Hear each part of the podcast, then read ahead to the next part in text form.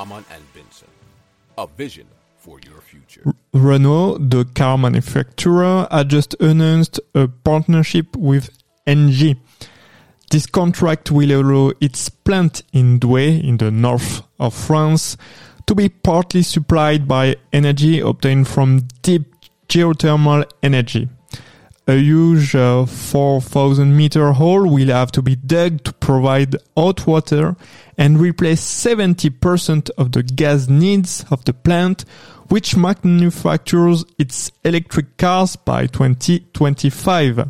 In practice, the hot water will be drawn from a depth of uh, 4,000 meters at between 130 and 140 degrees Celsius.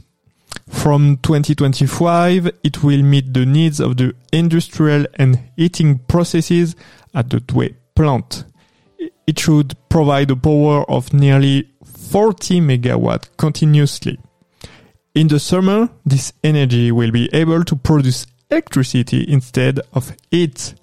Once used, the water would be returned to its environment. Hamann and Benson has launched the first public impact index to evaluate companies on their positive impact on our society. I invite you to consult it in the notes of our program or on our website. Hamann and Benson, the vision for your future.